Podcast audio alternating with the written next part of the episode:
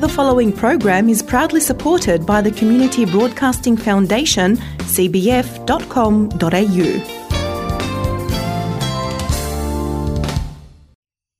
Stories Under the Stars.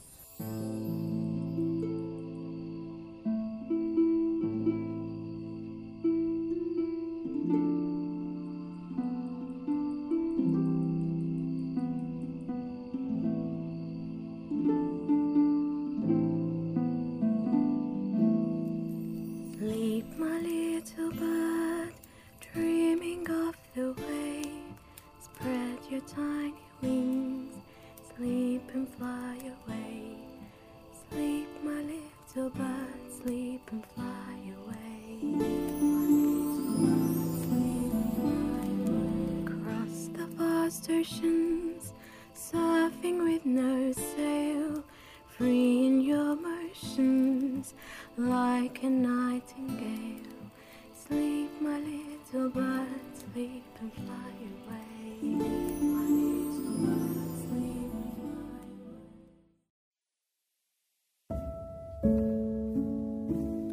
This story is fictitious. The purpose of this story is to teach important messages, manners, and morals to children in a way that many of them will enjoy. Don't dish it out. Once there was a bird called a heron. This heron had long legs and a long beak. She lived on an island with many animals, including one very sly fox. The animals got along well, except for the times where Fox would play a nasty trick on someone. But she would eventually learn her lesson. Fox didn't play many tricks these days. She grew closer and closer to the other island creatures. One day, Fox was snooping around the island and she found a lovely silver plate in the sand.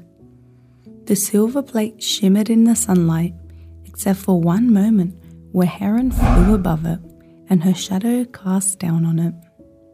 Fox started to grin. This gave her an idea, a very tricky idea. Fox called out to Heron, Oh, Heron, won't you come down? I wish to speak to you.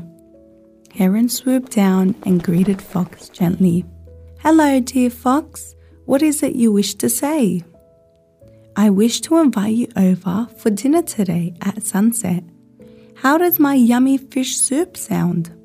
Fox said with a cheeky smirk on her face. Mmm, fish soup, my favorite, Heron exclaimed. I'd love to come over. I'll see you at sunset. And with that, Heron took off. Now it was time for Fox to get cooking.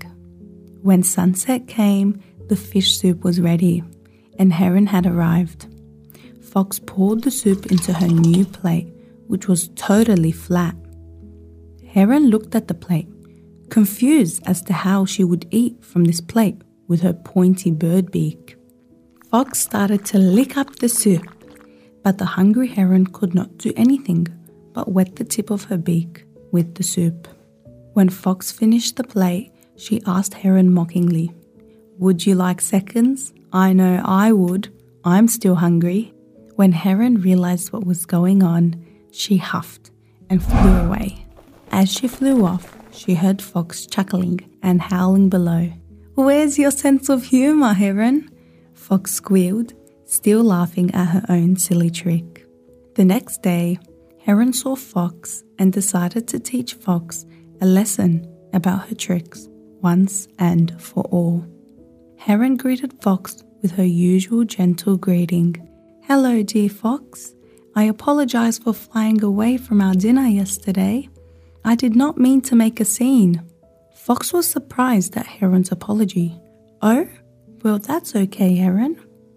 I would like to invite you for my own delicious fish soup today after sunset.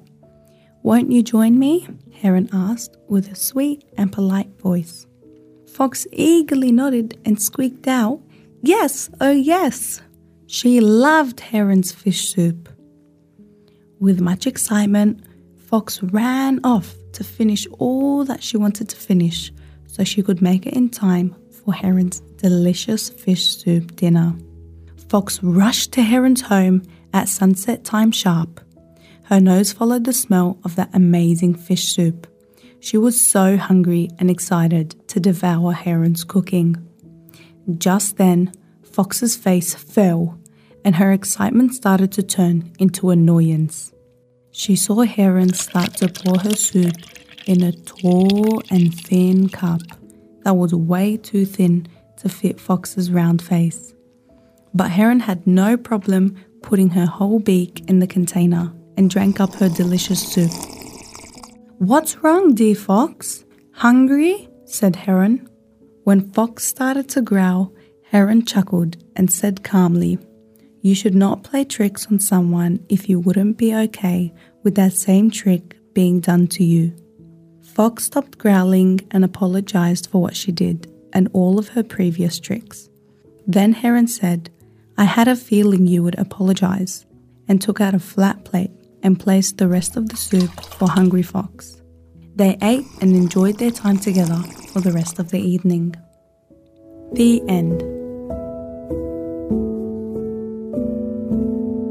The moral of this story, dear listeners, is that someone who is known for being tricky will not have many friends. Think about the people that always make fun of you, make jokes about you, or play pranks on you. Are you excited to see them and play with them?